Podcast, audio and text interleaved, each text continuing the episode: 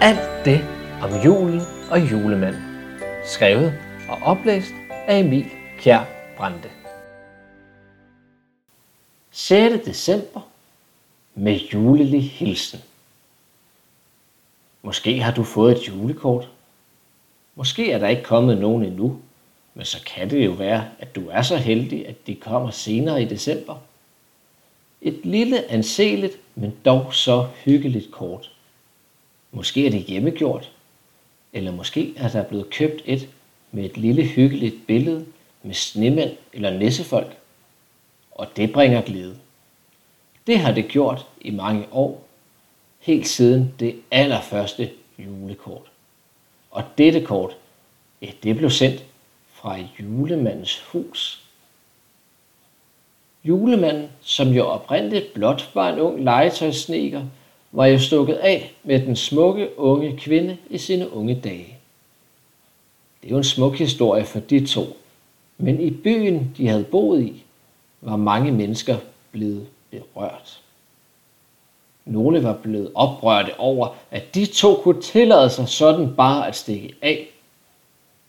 Børnene i byen var blevet ked af, at deres legetøjsfabrikant ikke boede i byen længere. Pigens far Ja, han opdagede det jo som bekendt knap nok, men der var dog nogen, som var begyndt at savne. Den unge mand var ikke blot vældigt iblandt børnene. Som helt ung havde den unge mand boet hos et ældre ægtepar, og dette ægtepar havde lært ham, hvad han kunne. Af den ældre ægtemand havde han lært alt om træsorter, værktøj og hvad der ellers var at lære om håndværk. Og at den ældre kvinde havde han lært alt, hvad der var værd at vide om at se andre menneskers behov og ønsker. Og af dem begge to havde han lært alt om hjælpsomhed og gavmildhed. Kort sagt, de havde lært ham at blive den, han var. Og han holdt af det ældre ægtepar. Og de holdt af den unge mand.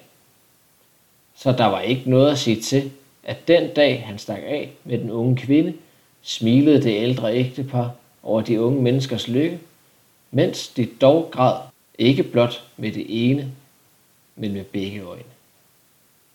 De ville komme til at savne den unge mand og hans lyse og gavmilde sind, og den unge mand kom til at savne det ældre ægtepar. Derfor besluttede den unge mand sig for, at han hvert år ved den tid, hvor julen nærmede sig, ville udtrykke al sin taknemmelighed over det, som det ældre ægtepar havde lært ham. Og hvad kunne være bedre, end at tegne de smukkeste, varmeste og gladeste tegninger, med røde kinder og smilende ansigter, og på bagsiden berette om, hvad han lavede, hvordan han havde det, og hvor meget han glædede sig over at lave sit legetøj til børn. Og han nød det. Han nød det faktisk så meget, at han hvert år den 6. december besluttede sig for, at han ville tegne og skrive til det gamle ægtepar. Og de glædede sig over det hvert år. Ja, faktisk blev de så glade over det, at de sendte de fineste papirklip tilbage og begyndte at sende kort ud til alle dem, som de kendte. Og sådan begyndte alle at sende kort til hinanden i julen. Så når du får et kort ved juletid, så må du glæde dig over det. For det var grunden til, at de første julekort blev sendt ud, for at man kunne glæde sig over det. Tænk sig, det startede blot med, at den unge mand ønskede at fortælle det ældre ægtepar, at han var dem dybt taknemmeligt for alt det, de havde lært ham.